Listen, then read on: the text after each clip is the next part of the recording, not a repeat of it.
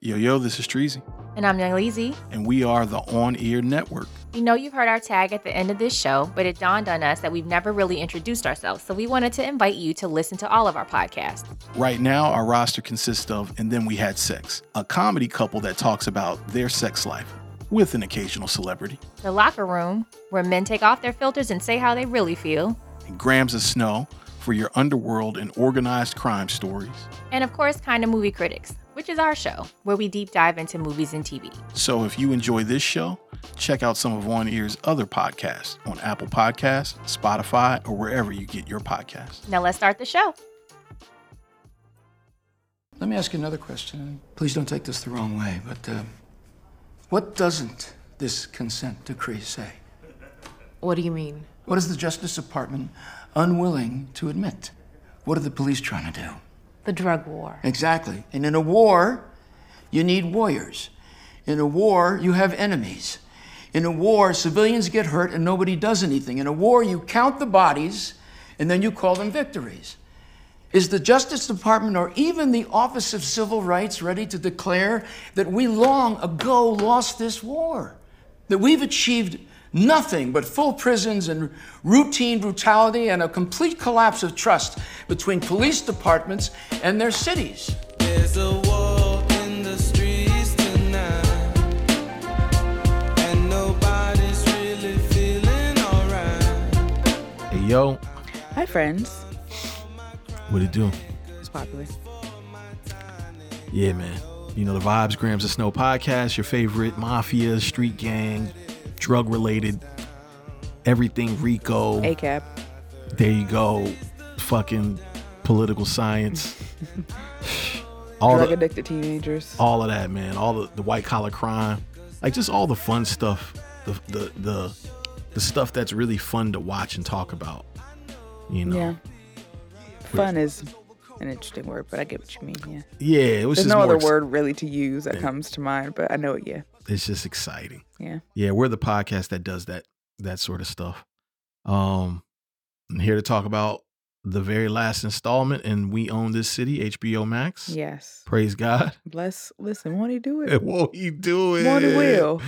Man, I, I enjoy I've been enjoying the series a lot, six.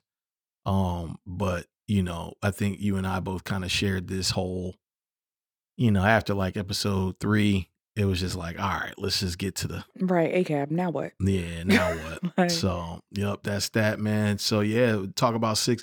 And also, I want to talk a little bit about um there was an accompanying an accompanying documentary, a supplemental docu- documentary that came out. I don't know which one came out first. I don't know if it was this or the documentary, but the joint is called The Slow Hustle. Yes. And shout out to Rudy Nerd on uh, Twitter. Um, they were asking if we could do a separate episode for the slow hustle. The Slow Hustle came out last year. Okay, 20, so it's December 7th, 2021. good. So that was the preamble to this. hmm Just to let you know, Rudy Nerd, we're not doing a separate episode for that. I'm sorry that I can't fulfill that for you, but we're going to talk about it a little bit here too, just because it, it the documentary rolls right into how this Yeah. ended. Yeah. So there's no reason to give it like its own thing, you know. it would be kind of redundant It would be because it's about the show for real. so. Yeah, yeah. But but thank you for putting me onto it. and Rudy continue to Nerd. send us recommendations, guys. We don't we don't hate that at all. Yeah, it's Yeah. it's, it's good money because we definitely gonna do some clearance on it today. Um, I you know what? Usually we do the early banter, man. Forget about that, man. Let's just get straight to it. 6 Let's do it. Let's get straight to it. Um, Wayne Wayne Jenkins is every bit of a dumbass that I thought he was. Yeah, Okay. as dumb as he is ugly. Yeah, he he is um I think they used the word brazened. What what word did they use in this in this I- episode? I think it was brazen. okay. I'm not sure. I just know that he sat in front of them people and said, "I ain't do it," wow. even though you have me recorded and you saw it. Who you gonna believe, me or your lying eyes? Right? Oh Like, my God. then they get to believe. Oh, y'all ain't got no questions for me. Yeah. You just told me you got nothing to say. Yeah. No, sir, I have no questions for you. Man. Miss, you have no questions, nigga. Uh, what questions on there? No. If it won't you, who my nigga? Like got we gonna entertain it, who who? Who Slim. Yeah, he's uh he's I a won't say guy. who, but it wasn't me. I know. Right. I know. So this proffer is we're We're done. It's over. Yeah. I you know what? I had never heard of the word proffer until we did Cocaine, Cocaine Cowboys, me either. now I done heard proffer like five times. Everywhere. There's a whole proffer situation that I'm hearing that's happening with this with the young thug. this young and- thug junk. Yeah. Oh And to clarify, the way they described it is the way that a proffer works. So like I don't want people to think that people are in there snitching on Young Thug and Gunna because that's Uh-huh. not what a proffer technically means. Mm. It's like she said, or he said, excuse me. The proffer is the opportunity to decide if you want to work with. right. It doesn't automatically mean that you're cooperating. Yeah. Okay. Thanks for explaining that. Yeah. Um. Yeah, because it, it seems like a bunch of technical jargon. Yeah. Um. So we got the sentences handed down this episode. hmm Okay. And we got reference as to what these real people look like. And I get why they chose that ugly ass wig. I don't. I don't. when they were walking him out the house, that was not the actor Gondo in that red shirt. Oh, I missed that. I'm. I'm, I'm thinking about the mugshot. The mugshot was a low Caesar. I mean, it wasn't like He a was- low low Caesar, but it was like his mugshot is Yeah. not the is not the kid and play junk. But when they walked him out of the house, Okay. the the footage of the real person, he had the ugly ass haircut. So like at the initial arrest. Got it. So maybe at the mug shot later, but Right. So they just assumed that this nigga wore his hair this entire time. that Jesus Gon- that Gondo wig is terrible. really bad. Um so Gondo I can't remember if this happened in the show, but I know it happened in real life. Gondo implicated Sean Suiter. Mm. Yeah, apparently Gondo is the one who said Sean Suiter was actually dirty. He's he's the one who confirmed it. So when the feds came looking at him, they it, it- and they kind of like dealt with it in this show where Yeah. it's like they said he wasn't a target. He was just like basically somebody they wanted to get information from. Mhm. But he was indeed in their sights hmm based upon what Gondo told them that he was taking money. Um And that kind of fits into the things that they alluded in the show. Mm-hmm. Like I think it was the second episode where he was like, you know, you ain't making no money out here when he pulled up on him and his new partner right. in the garage. Um, or even just like the little looks and comments they would give each other. right. That that makes sense. That's not surprising that he did that then. Yeah, yeah. I tell you, man, that the the documentary, I wish to some degree I would have saw the documentary First. first because it made me realize all of that. Like the what happened with Sean Suiter Suiter was the most important thing that happened out of this entire thing Yeah. in terms of a conclusion. hmm Um that's well, at least that's how the doc is presented. And you, know, these guys they got their sentences. I think Jenkins got the most out of everybody, right? 25 years. 25 years for being the kingpin of it. How much did no Allers got the most, didn't he? Didn't Allers get like 30 years or something? No, I thought Allers got like twelve. I know And then Herschel and Mark got eighteen. they got 18. Yep. Uh Gondo got 10. Hendrix got 7. hmm Maurice Ward got 7 and Rayam got 12. Dang, but I think Allers did get 30 though. Did he? Okay. I feel like Allers got more time than Jenkins. Would that be because he's kind of the grandfather of it all? I would, uh, yeah, I would have to believe he was. He was definitely the goddamn Russell Simmons. and he didn't cooperate either. So Yeah, I think I he remember saying that he did not co- he was one of the only people to go to trial. Well, him, Herschel, and and uh, Mark. Mark Marcus Yeah. Taylor. Yeah, they all took it. I think Alice might have took it to trial. I can't remember, but I know for a fact that Herschel and, and Mark took it to trial. Mm, idiots. Uh, yeah, but uh, they get into a little bit of Herschel in the documentary. So the documentary, um, the Slow Hustle, it is first of all, it's directed by Sonja Sohn, uh, who uh, who played um, God, what was her name in The Wire? She was the woman. She was uh, the woman that was that got Bubbles the, that was fucking with Bubbles. What what was her name in The Wire, dog?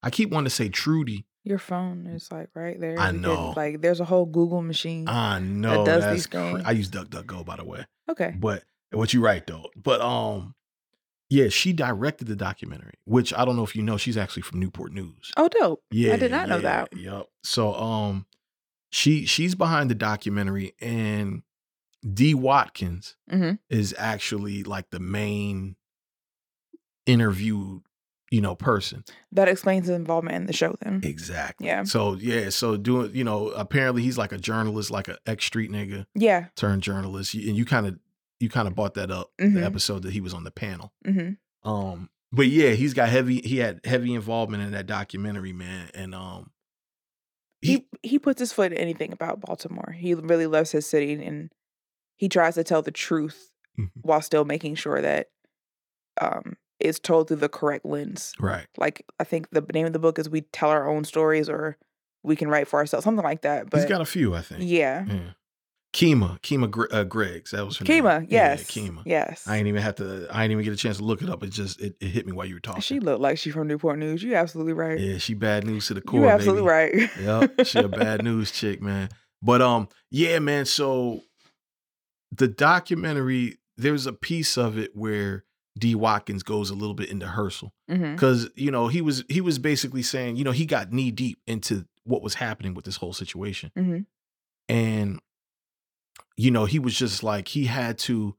At first, he had a fuck Herschel mentality.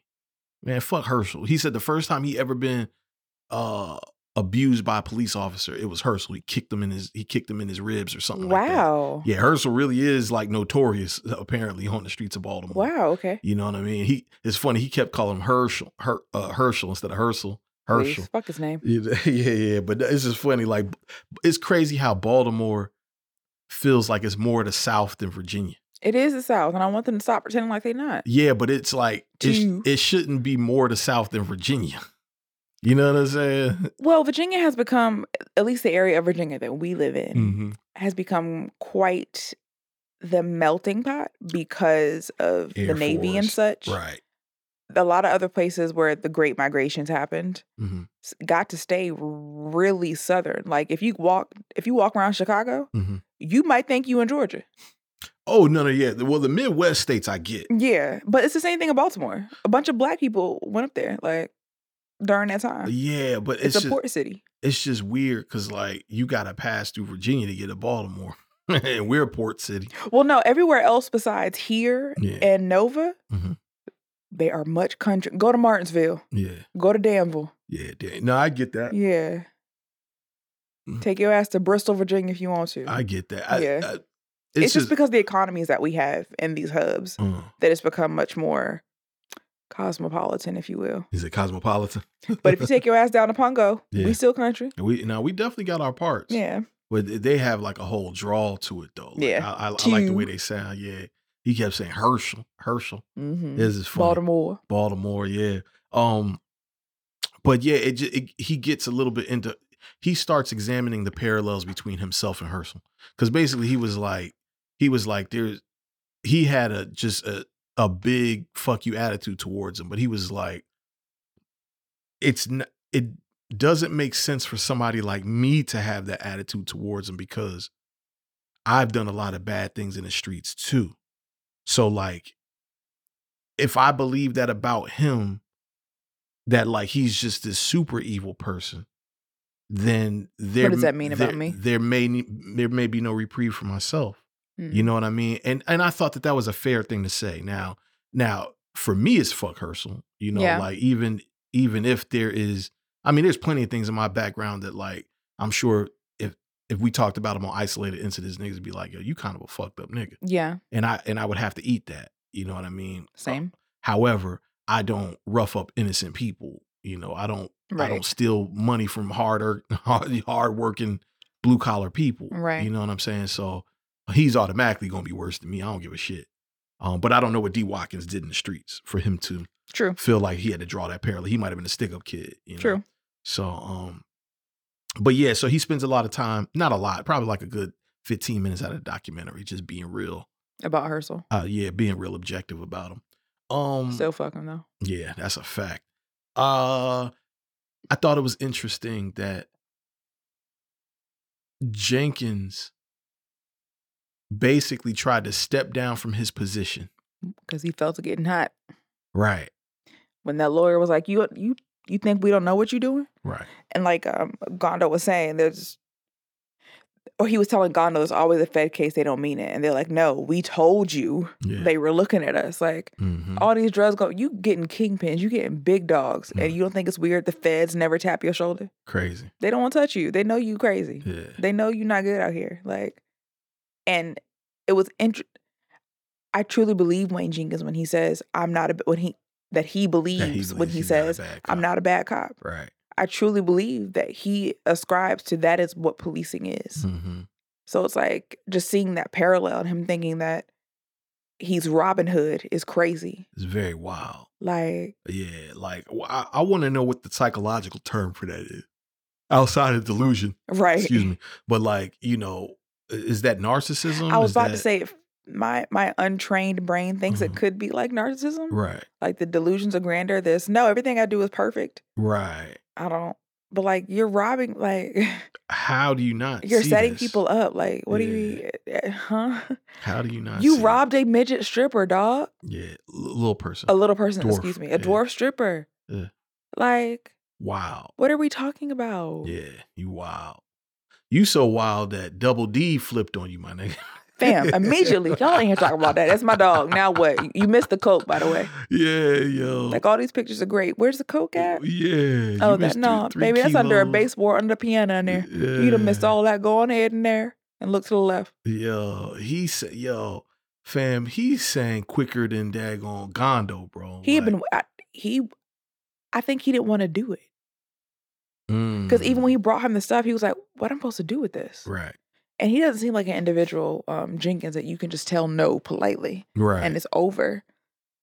When they walked in, he was like, "Ooh, I'm done." Oh, He almost seemed relieved, mm, like he was sing songy and smiley. mm. See, they didn't talk about him in the document. That's the story I want to know more about. Yeah, because he just, yeah, we're cool, but you ain't here to talk about that. See, I want to know where he is. He doing time right now? That's what I wonder. Is he doing time? Because he might have. He might have. I imagine he probably got a lot of time off because that probably sealed their case. Because it's not just Yeah. because, like Ram said, everybody's stealing. Yeah. It ain't about the stealing. Right. This nigga selling drugs to drug dealers. Right. Like and and like you said before a couple episodes ago, you're causing a lot of friction. You're causing a lot of deaths Mm-hmm. by the things you're choosing to do with these drug dealers. Yeah. Because these, it's a very delicate ecosystem. Mm-hmm. These niggas don't care. Yeah. Where's my money? Right. So you coming in and undercutting people by being the person who's now selling, who you're acting like the plug. You can't Big just time. you can't just go take somebody's like in, intermediary, but like the plug will kill you too. Right. The plug don't want to share his connects either. like Uh-huh. so, Uh-huh. it's just uh, that probably. I imagine he got a lot of time off for providing that kind of proof. Yeah, and and then also I feel like it's an easy defense as a drug dealer because especially if we're talking about somebody who has no priors, or if they do have priors, there's been time served. He's a bail bondsman. He's a He- bail yeah, bondsman. like- You know, um, there's an easy out there. I felt obligated to do this because this was a police officer making me do it. especially because they called out when we met his character that Wayne had gotten him, he did him a favor to get him out of something to make sure he could get the bail bondsman's license. Mm, So even that, like, you're right, he Mhm. felt pressured to coerce. Like, Yeah. it was a cop. I can't tell him no. right. On top of that, he helped me get this. I was afraid he'd take it from me if I, yeah. So. Exactly. And or if he so if he did do time, he probably did something like two, three years. You know, He probably got seven years, did have yeah, something like Yeah. that, vacation time type shit. a break. Um, yeah. and and and then you and you're kind of smooth because all you do you're just giving up Jenkins. Like you don't have to give up no other police officers. Yeah. Which I don't know what these other police officers are doing. I didn't have nothing to do with that. He was bringing me drugs. I was knocking him off, bringing him back money. I was Mhm. over shit. I was giving him more than I was supposed to actually because I didn't want to do nothing with. You know, you could come off with a mean defense there, Right. like Your Honor. He was pressured by one of the city's most decorated police officers. Right, which is true. yeah, it's very true. That's the shit that I and he do. was pressured. Uh, Because when he brought them pills to him, he was like, What am I supposed to do with this? yeah, He was like, Sell it. right, He was like, I don't, I just deal with Coke. right. I just deal with white boys who want to party, a little blow. Mm-hmm. This here is different. Oxy is not the game I was trying to play. Yeah. So So apparently they really underplayed they really underplayed his involvement with like looting in the show. Like uh, apparently it was bigger. Like like yeah, I read he was a, like a monster in those times. Like he started a lot of issues during the riots and upri- not riots, excuse me, during the uprisings and the Mhm. protest for Mhm. Freddie Gray. He went out there antagonizing people Mm, on purpose. I because I well, I didn't get a chance to watch it. Like I said, I did read up on it some. mhm. I did see that Wayne Jenkins, like there were instances of him being the problem Mhm. during some of the uprisings.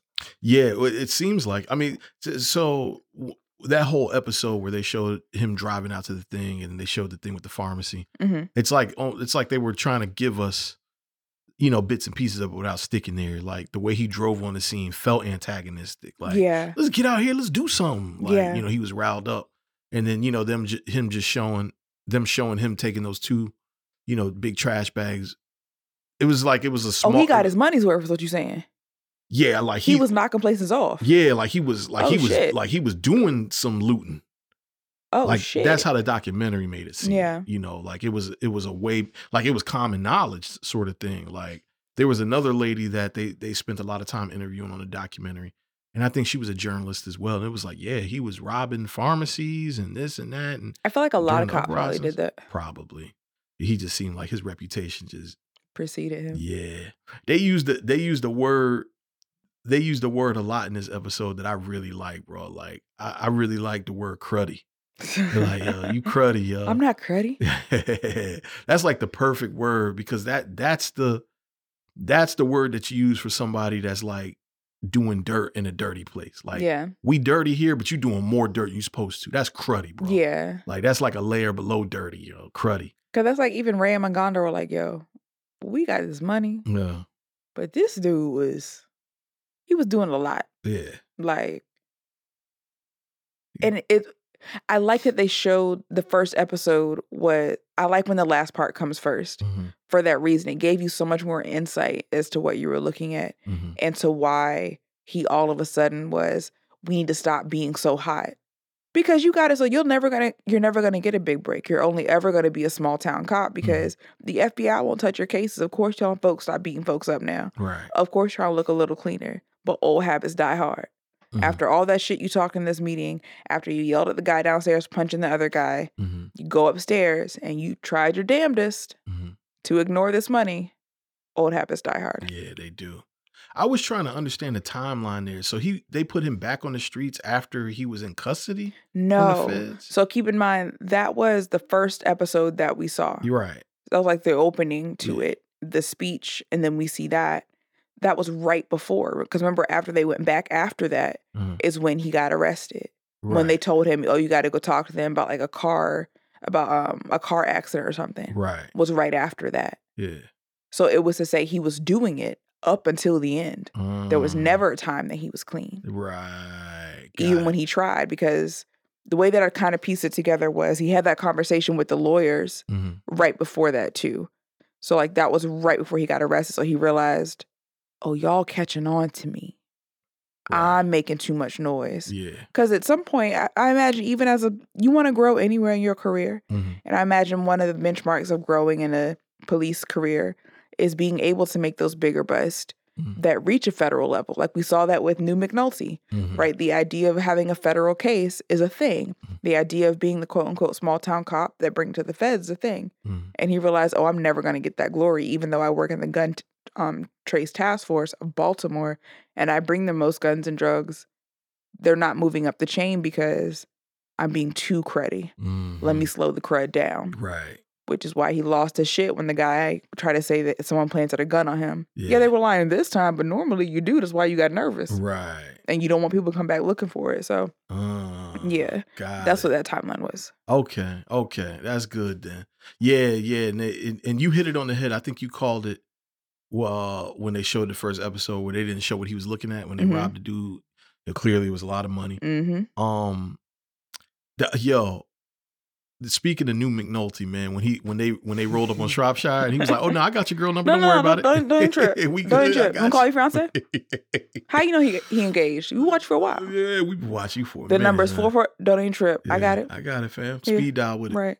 Yeah, man. Yo, that that that had to been that had to be a fulfilling moment. You know, I want a show about the new McNulty.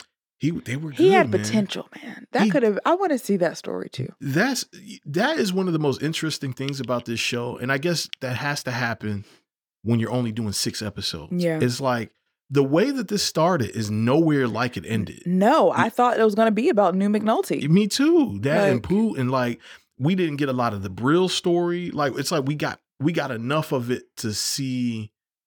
We got enough of it to show the robustness of like how many The bullshit. the bullshit, Yeah. right? Like the the story with Black, and then he flipped. You know, after they kicked in his hotel, it's like all of this stuff. It it existed, and I'm sure that what it did was, excuse me, push the, push. Uh, it piqued the Fed's interest and their you know their database on this information about these people Mhm. a lot further. But it just it was a non-factor by the time we get into the last Yeah. you know the last trimester Yeah. you know what i'm saying um so yeah no, it's, it's interesting the way the way the decisions they chose the lenses that they chose to tell this story through you know Yes. some of them seemed like they were going to be more important and then you know Suiter Suiter's whole story i didn't think it was going to be this important Not at all. His he is the story. he is the story you know like so the documentary the slow hustle it spends a lot of time basically his murder is still unsolved to this day or his death is still un- unsolved to this day And there are some people who believe that it was an inside job. That the cop we see out there is the one who knocked him off. yeah uh, to me doesn't really that doesn't really have too much validity because there's like video footage to to prove that like he had nothing to do with it Okay. you know like the the so the way that it's happening in the show Is indeed is the way. apparently how it happened in real life, Okay. where he went and stood on a corner. Uh, you know, uh, Sean Suiter went into this alley, stop, stop, stop, bong, bong, bong, and then he comes running, you Mhm. know, and he finds him dead, pretty much, you know, right there on the spot, like dying in the midst of dying, Yeah. right, and tries to revive him. So I don't. To me, nothing is off the table. What the theories are, like you said, inside job, he, uh, a police hit but Mhm. more so a police hit because the next day he was supposed to be testifying. Um, uh, so there's that. There's just you know general homicide and like the killer's still out there, or suicide. I'm inclined to believe. Suicide. Yeah. For lots of reasons. Yeah. Like one, it seems being labeled a, a cruddy cop is the worst label you can get, probably. Mm-hmm. Um, he would have lost his job for that if if I feel like the rabbit hole goes much deeper than that fifty thousand that was on the center console Right. that day. Um, I'm now questioning: Did he plant those drugs? Do they answer that in the documentary? No, they don't. I, Mm. I I don't think he did though. But I, I think it's more t- than that fifty thousand I- because when okay. when he did the flashback of his wife in this little tiny room and this little tiny bed, but now they live in a house with a garage she can't even hear from upstairs. right. with this big huge bed, this big huge room. Um, he has five kids that he takes care of, and it doesn't seem like she works, right? So, what I imagine what happens is if you get killed in the line of duty as a cop, your Mhm. insurance payout is huge, and she continues to get your Your pension. benefits. Yeah. She continues to get benefits, things like that. Mhm. Um, that I'm inclined to believe that for those reasons and just the embarrassment of it all. Yeah. He really was trying to be different, it seems, hmm but Yeah, I mean, I think um, you know, to me, it's hard to say. It's like it, it you know, there's enough. It seems like enough evidence on both sides. mhm. Yeah, I, okay, well, I'll tell you the one that I I think is most off the table. I don't think it was a cop hit. Okay. that's the one that I think is most off the table. But homicide to me is not is not peculiar, right? Like Mhm. so and it was until there's a certain part in the documentary where they kind of like 2 years after he died there or the year after I think it was almost like to the day of there was some video footage that was leaked of an interrogation where there was a young boy who totally unrelated to this entire situation was talking about how somebody some you know i guess like when criminals get maybe they were locked up together it was like another criminal telling a story Mhm. about how he shot and killed this cop but didn't know it was a cop until the news Mm, and it was the whole situation with Sean Suiter. They- mm. It's the documentary is very compelling, man. Because I went after watching this, and and I I, I gotta say this, man. Um, shouts out to the team. You know, shouts out to the director. Shout out to the team that put this together because that is a hard position to be in, where it's like you're telling this story and you have to tread lightly because Yeah. you have we have to give you we have to make sure we're dealing with facts because we don't want to put our opinion into this because this could be a dangerous story to tell for a- anybody to tell it. this is it, If he did, because if he did not hurt himself yeah and someone did indeed murder him, right that person's still out there. That- so right and and and his fam his family in the documentary they show that his his wife and his kids do not believe it was suicide.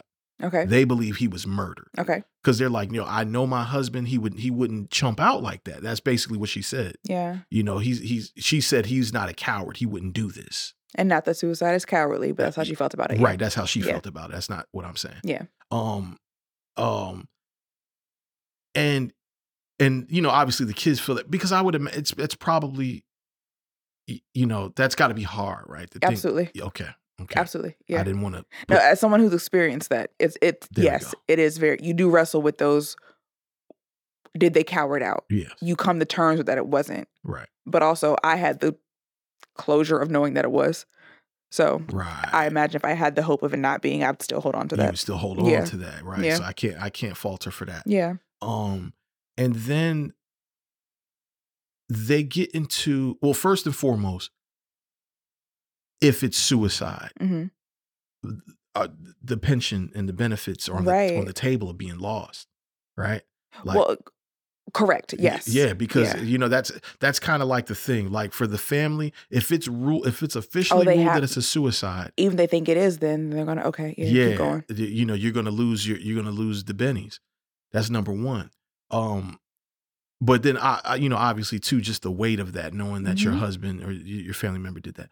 So what ended up happening, and it showed us here that that Kevin Davis was not dirty. Yep. He he he was indeed clean. He was indeed trying to do something about it, and he was indeed being shut down Every At- step of the way. every step of the way.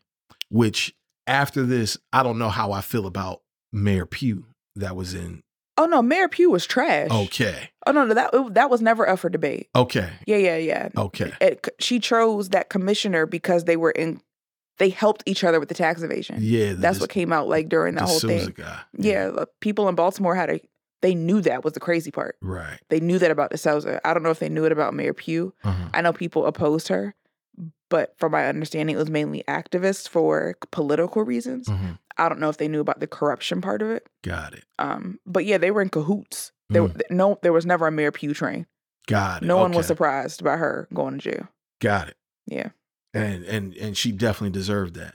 Mhm. Um, which you know, tax evasion to me is not a huge deal. Whatever. I don't. I don't partake. we shouldn't have to pay taxes. Yeah. Exactly. But like, I hate. I hate that like people go can to prison jail for that. for it. Prison. Yeah. But but somebody like her, like, get her. We needed a the couple way. reasons to get you, whatever it took. Yeah, because Yeah. she she clearly wasn't. She's she clearly wasn't trying to do her best to stop what was happening in the Don't city. take my baby's money, girl. yeah. He was taking it. That's why. That fraud was her taking from um excuse me, from programs. yeah, from She was siphoning it off. That's why they could that's why she didn't want them to see the numbers for it. Mm, So no, you can't ever touch it. see, Because then I can't touch it. see, and that is is, you know, we we went down these conversations, Yeah. you know, past few episodes. So we're not gonna go there, but Yep. yeah, it. I I part of me empathizes with a Kevin Davis. You know, like He tried. he tried, you know, and he and he knew it. Like, yo, they're going to burn me Yep. after after the stench fucking gets attached to me. They're gonna burn me. They're gonna bring in somebody else. And he's been very vocal. Like, uh, the documentary shows that he's been very vocal, saying you cannot trust the Baltimore Police Department. Oh wow. Like, don't trust anything that comes out of their mouth. Like, they're it's a very corrupt entity. Like he's he's been public about this. Mm. So to me, you know, that, you know, all right, cool. You know what I mean? There's somebody that that is actually saying Yeah. something about it, you know, and and we're talking about somebody that was at a high level who saw it? Yeah. who saw it, who was in the middle of who it. who even tried to mitigate it on both sides. crazy. So Allers got 15 years, by the way. That Oh, part just came up. got it, got it. Okay, so Allers got 15. Thank you. Mhm. Um, so the documentary shows that basically, um, when Davis got fired and they bring in De Sousa, D'Souza, whatever his name is, That punk bitch. He had a- an independent investigation done outside of the department Mm. and that that independent review board came to the conclusion that Sean Suiter committed suicide. Now, to me, that's I look at that like there was a whole thing about it because the independent review board in like the in like the summary of their investigation, they fucked up a huge detail in the summary of their investigation. How so? In their in their summary, they said that Hersl basically uh took a plea deal. Hmm. He didn't. though. Right. He went to trial. Yeah. So so this is kind of so the documentary basically is showing that like this independent review board that has come out and said that Sean Suiters committed suicide, it was it wasn't airtight in terms of facts. At all. Yeah. So you you already know how that goes. If there's one thread on the shirt, it's going to unravel the whole shit. Exactly. You know what I mean? So like it, it's just this weird tra- you know, triangular sort of like thing that's going on because it's like I understand if your city is already bankrupt and they've had to pay out, I think that I I Six took and a half million just for Freddie Gray. just for Freddie Gray, but the the stat that they gave was the city of Baltimore paid 60 million since 2014 for wrongful uh police lawsuits. So you have a city that's already bankrupt, that's already upside Mhm. down, that is, you know, constantly there's, you know, the state's attorney is putting is holding police to the fire, right? So it's kind of like they should be. it's so you are so you have like people that don't want to be cops your city's bankrupt you know you don't want to pay out this man's pension probably so you have an independent review board to say yeah it was suicide so that way you could take that off the table And if you die in at least for how this for my father's insurance and for my understanding of people who work in places they could be harmed, Mhm, your payout if you die at work mhm. is like doubled or tripled.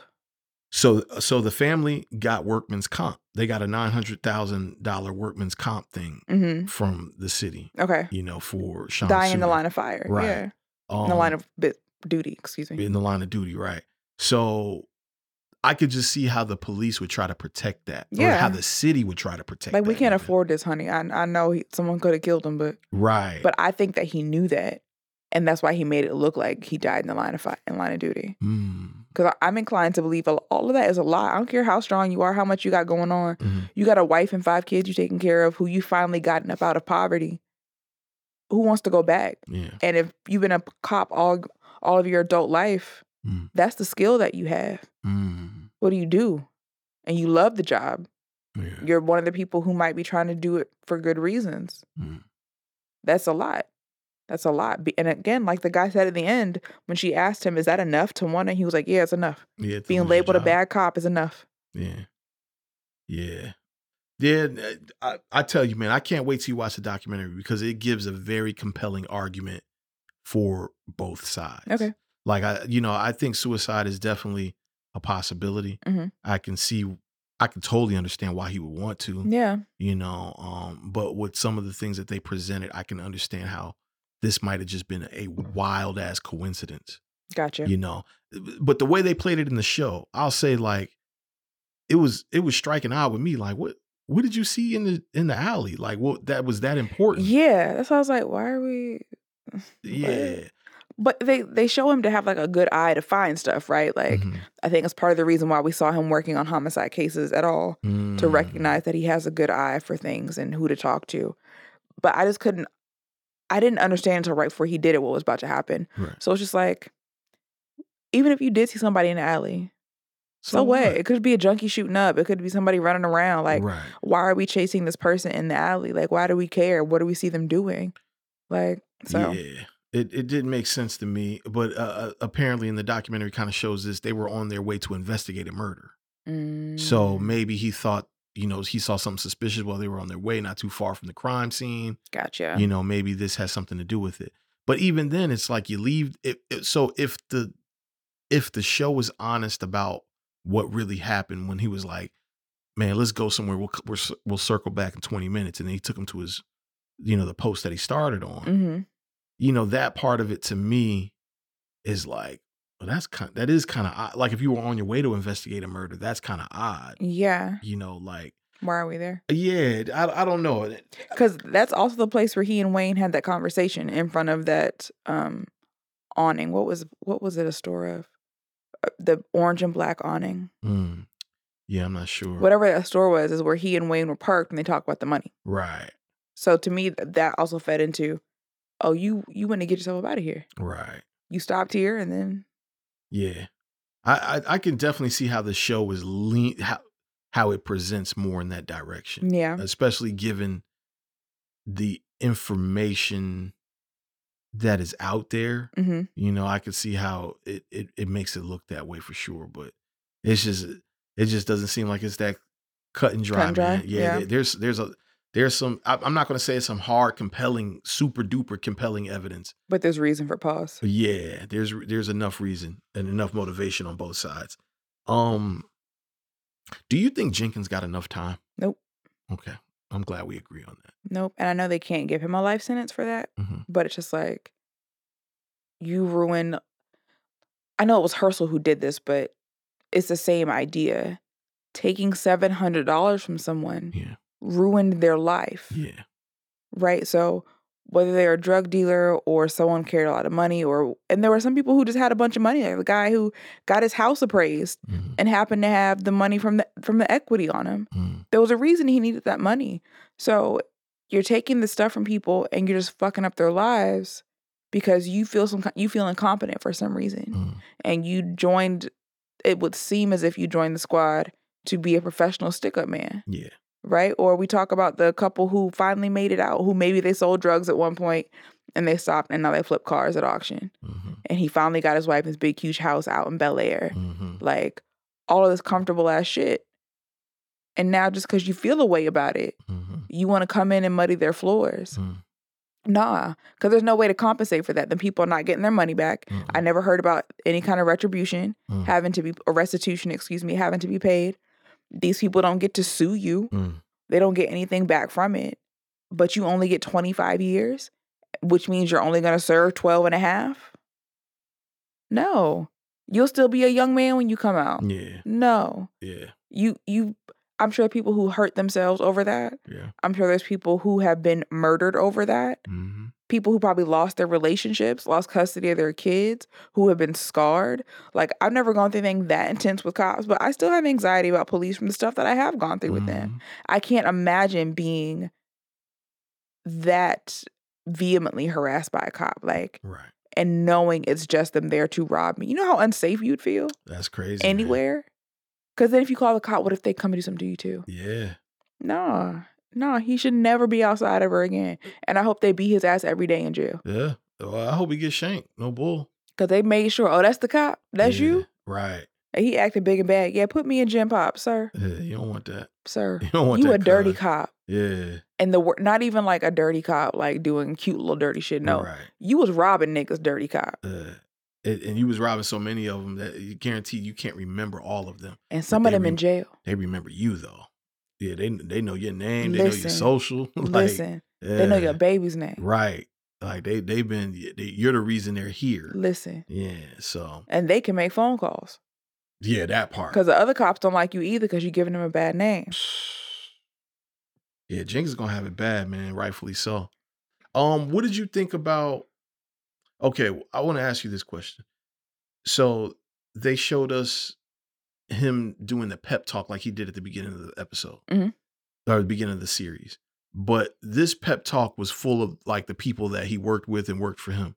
Mhm. Was that different in the first episode? That that's what I was gonna ask you. I'm pretty sure that was different, I think so. I think that was by design, though. right? I think it was to show how people got there, like how they got hyped up to do it. Maybe. Yeah, I yeah, I kind of that's what I was kind of taking from it is like one that one that every cop that's been on the street has been in a room like this. Yep. Right? Like and and just like in you know that beginning you know that beginning opening monologue you had the dirtiest you know you were even though he was giving really good information intel you were being uh possessed to some degree by the dirtiest cop on these streets. Mhm. You know, you were given your, you know, your words of wisdom by the dirtiest cop on these streets. And that just kind of shows the influence, right? Like yep. there was a point in this series, I think around like episode three and four, four, where it, that was kind of like the that was kind of like the moral of it, which is, is that everybody has a beginning, Yes. and depending on how they started, really dictates how they finish. Because what if he didn't come across that one cop who told him fuck all this shit? yeah, What if he got the what? What was the name of the Asian cop who blew the whistle early? I forget, but I know who you're talking But about. what if that's who had him in right after academy right? versus the guy who did? You know what I mean? Because again, for what the job is, he had potential to be effective. Let me Mhm. say that. Yeah, I know there are some things that we do need police for. yeah, So he had the potential to be an effective police officer. great instincts. Right. Yeah, Which can be helpful hmm if if channeled correctly. hmm But instead, you got this cop who told you to be a monster. So you honed in all these good pieces on being an absolute piece of shit. yeah. Man, shout out to my man Al. Man, his pops a real G, real, real, real gangster nigga. And um, I remember, man, I had to been about 19, 20 when he told me he gave me a jewel that I that sticks with me in life, and it was just a very simple jewel. He was like, um, it takes a good cop to be a good criminal, Mm-hmm. and it takes a good criminal to be a good cop. mm You know, I don't even remember the context of why he told I was me about to say, why would y'all be talking about that? I mean, he was just it. he was a street nigga, you know what Yeah. I'm saying? But he was but he was great, man. Like he he was just one of them fathers that like first of all, he looked young, looked good, like like his son, you know what I'm saying? Yeah. Like he looked like his son was more his brother than his father.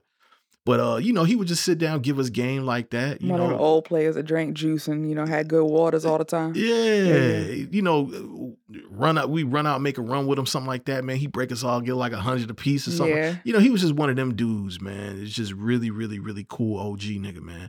Yeah, and I remember he said that to me, man, and um, that is just so true because the you're exactly right, man. Wayne Jenkins could have been a top tier police officer and mm-hmm. really got and really been a part of really cleaning up Baltimore. And I'm sure he did a little bit of good in his time. But the problem is A lot more bad. you do so much worse. and with bad intention. And I think like to be fair, like Commissioner Davis said, you can accidentally fuck up an arrest, Mhm. right? Like who's like people accidentally breaking the Fourth Amendment. You can get out there and be excited and and the adrenaline's going because again, I know I can also acknowledge that there are situations where even as a police officer, you are a human and you get to be scared too, Mm. no matter what job you signed up for. Mhm. Um, and there are going to be times where cops may have, yo, I didn't mean to do all that. Right. I forgot that we supposed to do this Right. in the heat of this, you know, and they're not super egregious, right? It might be you're not supposed to talk to this kid by themselves or you can't arrest them for that or you can't detain, you know, there there's instances where that happens. Mhm. And I'm sure that would have happened a lot, even with a quote unquote good version of Wayne Jenkins. Right. Just because he seemed to be a dog out there. Right. But instead you went out there with the intention of it.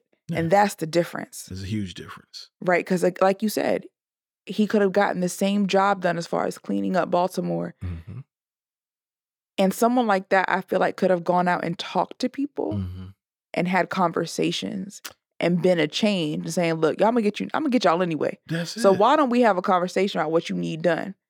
Because clearly he can make some money, right? Clearly he got a let's get this bread kind of brain. Right. Clearly you can problem solve and you can mediate. So imagine a police officer and he lived in the area. That's also my biggest thing with policing. Mhm. You need to be in the areas when you're not working Mm. that you are policing. So you have Mm. an understanding. Mm. So Yep. he's around. You could have been somebody like, hey, what y'all fight about? What's Yeah, what's man. what's going on? What are, what are y'all doing? yeah. You stay out of, from over there. You stay from over there. You know that y'all don't get stop. Stop Yeah. it. He could have been the person to say when he sees little boy coming from work with a backpack on. Right. Oh no, I see him all the time. He coming from work. Right. Stuff like that. He had the potential to be. He was always going to be menacing and kind of you know Right. a presence. But there was a way that he could have used that to, like you said, actually clean up these streets he claimed to care about. Yeah, man. It's it's it's really crazy, man. Uh, you know, and and I get it. I mean, the greed, you know, the greed takes over, right? Like the uh, insecurity. th- that part. Yeah, that's what they really showed. Yeah. The insecurity, the classism. You know, you wanting to, you tired of being joked Yeah. You know, so Pat so- Ron. and, and man, and we and, and it's funny. It's not funny at all. Listen, let me let me preface it by saying that it's not funny at all. But we kind of there's a whole epidemic of that happening in real life, right? Where Mhm. it's like people who feel like they've been bullied or whatever the case may be, they turn around and do harm to a mass amounts of other people, you know, just because they feel a certain way. I told you, people don't want to be free. They want their chance at being the overseer. man that's that's such a that's such a truism right there but but you know just from like a a commonality perspective man like we can't let insecurities get the best of us man we really can't like not in that like i think we're all prone to being insecure about things Mhm. right but in no way shape or form you being insecure about something has to lead to destruction of a mass amount of people. You know, there, there's there's a way that you can do that where it's a very self-contained issue. You know, or or I, I don't know, man, because I'm not a mental health professional or nothing. No, that. but that's the difference between because I've talked this with my, about this with my therapist because I don't think that I'm an insecure person, right, but I have insecurities. I struggle with how do I deal with that. yeah, And the way she explains it is everyone has things they are insecure about. Everyone is not an insecure person, mm, right? And so that's the difference, and that's where I jump on on the capitalism bandwagon with you hmm because some like he was embarrassed about not knowing what Patron was. You don't drink tequila. Why do you know what Patron is, right? Embarrassed about bringing crabs. First of all, I don't. That don't seem real to me. right, The person who walks in with the barrel of crabs, everybody's favorite. I don't care what you say. right. so, but it's stuff like that, right? It's about.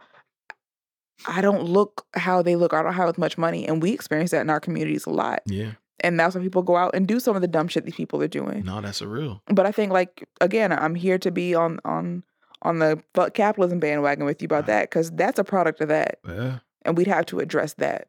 It is, man. You know that that's yeah, that's a huge part of it, and and that's really at the core of it for everybody. You know, Mhm. because you know even down to Catherine Pugh taking her money or not reporting the money that she's making Yeah, is you know it's there's there's a there's a capitalistic or consumerist end to that. You know, there's something about that that she wanted to upgrade in her life and wanted to uphold in terms of image status hmm that put her in that position right. you know um yeah that, no that's at the core of it all man um the they always say like the the love for money you know Is the problem. is is really the That's the Bible say. yeah The Bible does not say money is the root of all evil. It's the love of money is the root of all evil. uh, Money's a tool. You need it. right It's a tool to barter with. It's Mm. it's important, but it's not a personality trait. Mhm. yeah it's not a value. right it's not an identity my nigga. right. yeah it's not an identity It's like a hammer, dog. there you go like that's it you can. The more you have, the bigger nails you can hit. right and money is about time. That's what money really buys you. Time. mm, mhm. That that's really what you're looking for. People who want to make more money and like a lot of money, they do it for the freedom of time, I feel Mhm. like. you ever seen that movie uh, out of time justin timberlake Yes, where they use as actual currency. Yeah, where Yep. the time is the money. Yep. Yeah, yeah. No, just just uh, that breaks it down right there. hmm Exactly what you're saying. You know, time is money. I need to watch that again. It is. That yeah. that that's a course in the destruction of the not destruction, the dangers of capitalism as well. it is. I tell you, if you if you watch that, make sure you also watch Gattaca. I've never seen Gattaca. To me, Gattaca's way better. Really? Yeah, Is it the same kind of story? It's it's not the same story per se, but you can tell it's out of that same universe. Okay. So where where out of time is about money and capitalism and money and time and capitalism, you know, all that shit. hmm um uh Gattaca's more about classism.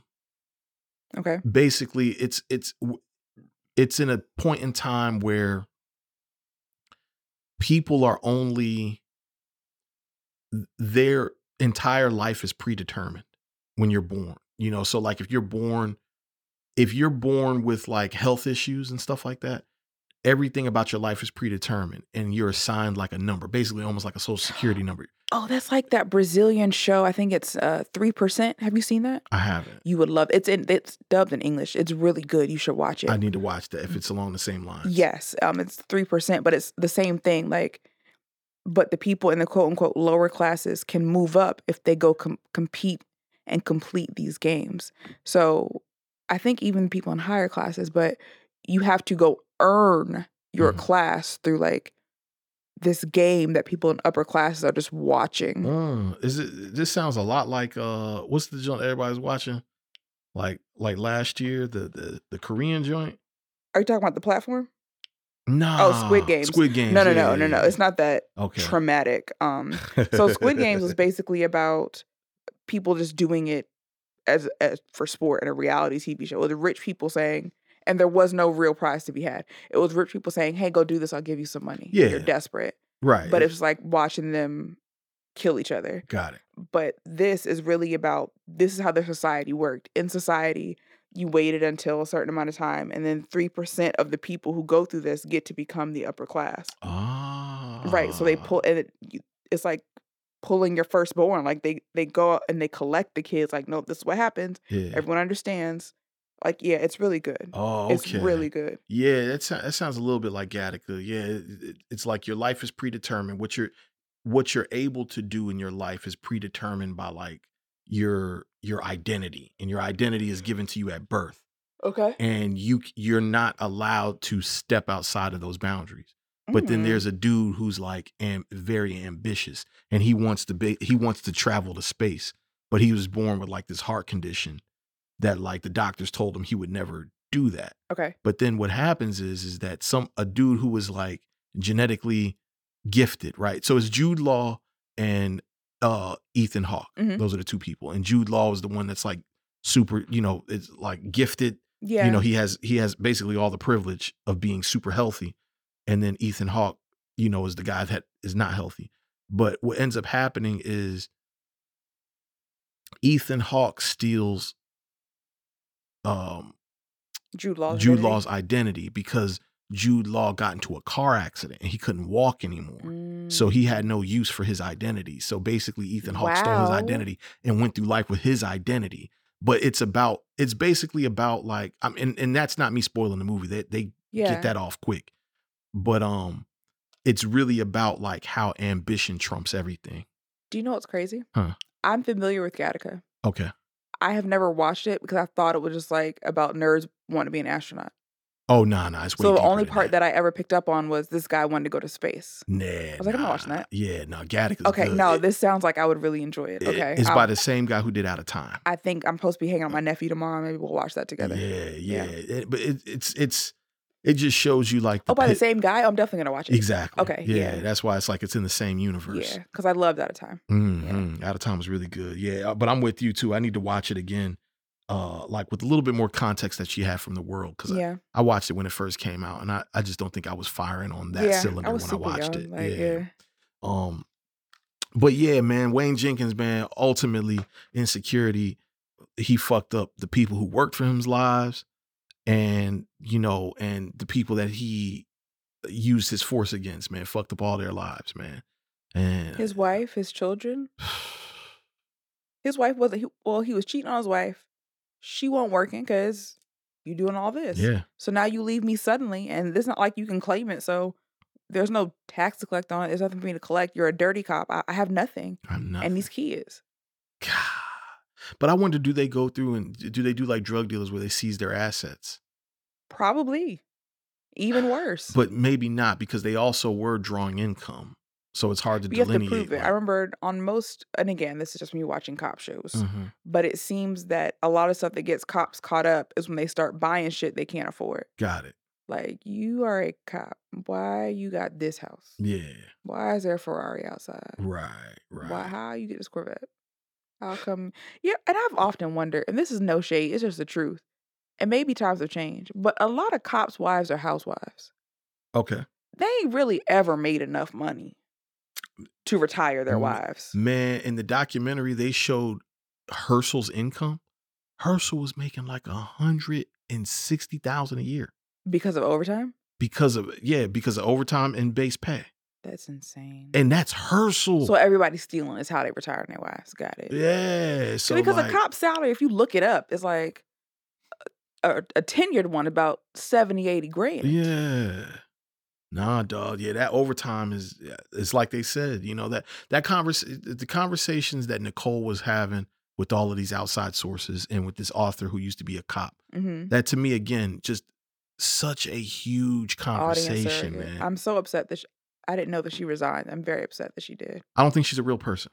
No, okay, Yeah, yeah, yeah. I, th- I think she was. I think her character is the only character in this show. she's us.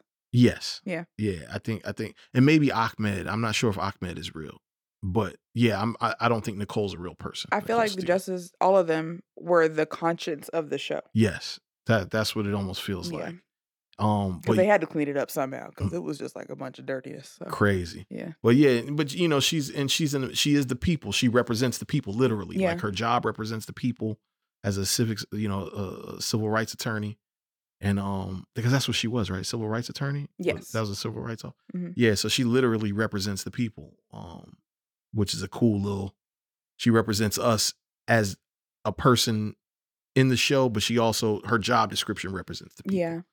Um, but yeah, man, she was having some hard moments. I think some hard moments of realization here. Yeah. And that that cop spit at the real dog. Are you willing to admit That you niggas lost. that y'all lost the drug war? Because that that's what's that's what this is, bro. Like that's what this is, man. This is you know like it's a lot of posturing, uh, like that Confederate flag bullshit. yes, It's a lot of posturing because you don't want to admit defeat. yeah, So now you're flailing. There was, um, I read a quote today that, what was it? Uh, fascism rules by blind trust and force. Mm. And when you lose the bl- by ignorance and force, and when the people stop being ignorant, the ignorant they only have force. Mm. Right. So now you've lost all this shit and you know it. But now to keep the power that you tried to put in place with this quote unquote war on drugs, Mhm. you have to keep showing your ass. Mm. So That's y- deep. they can't admit that they lost or they'd have to restructure the entire power dynamics. Mhm. And as we see, everybody has too many too much in the game for that. Yeah, People people's lives will change drastically and it'll become much more fair. Yeah. And no one's used to fairness Right. anymore. People used to get to shaking folks down, getting a piece of the pie. How can I get around this? How can I make sure that I'm skimming this over here? How can I make sure this is happening? If Yeah. if they admit yeah. you might have went a little too far, guys. Let's make this more equitable. No, them niggas don't want equity. Uh, no, this shit is a this shit is a ego pie, bro. Mhm. Like that, that that's again, that's that's the biggest thing that this show showed me is that like um everybody's at fault here. You know, everybody's at fault. And uh, the only people that the only real victims are the citizens. Everybody else is like everybody else is looking to maintain their position in every respect of the Mhm. uh, in every turn of the corner. You know, and and And they vote on their captors. That's the craziest part. You get to decide who gets to treat you shitty. Like you said, so you're telling people who are hunting us now have new rules about what it looks like to that stuck with me. Oh man. They eh, are hunting eh. and killing us, and now you're just telling me you giving them a piece of paper that tells them how they're allowed to hunt us. Right. And I'm supposed to be excited. Yeah, Okay. nigga drink his latte. Nigga like, yo, bitch, you crazy. Now I'm stupid as you. I, know. Oh yeah. Like I know you're trying to do good, but I don't think you putting on your little hat. I don't think you listen. I don't, I don't think you really understand. I just had this conversation like a couple days ago, you know, with with with a group of people where it's just like, man, I don't. I think we're just at a place that nobody really considers what they're asking for. you got to burn this bitch down. Don't get me started, but Yeah, no, you're right. you have to get- to rebuild something. It has there's nothing you can rebuild without destroying what's already there. yeah, You you can't rebuild a house without demoing the house that stands there. yeah, If a house is dilapidated, it has a bad foundation and the walls, and you got termites and carrying on, mhm, you don't fix that. It's too much. It's too much. mhm. You tear it down and you start again. You can't just build over it. yeah. But you, but the the hardest part about that six, and this is where I'm at. Where do you live Huh? Well, when it's torn down? Nah, not even that. Um, even that method is going to have its problems because again, rebuilding is based on a democratic, you know, Yeah, democratic principles. yeah. And that means, you know, you have to get people to march in the same direction to rebuild it a new way. Good luck with that. You know Alright, what I'm I'd be saying? dead for any of it matters. Like, Yeah. a nihilist, nihilist. How am I supposed to say it? right. That I, I think that it's gone on too long. hmm I think that it can and will change, and it'll be extremely drastic Mhm. and very close to too late to matter. Because we got about 100 years, buck 50 left on the planet anyway. We got more than that. 200 tops.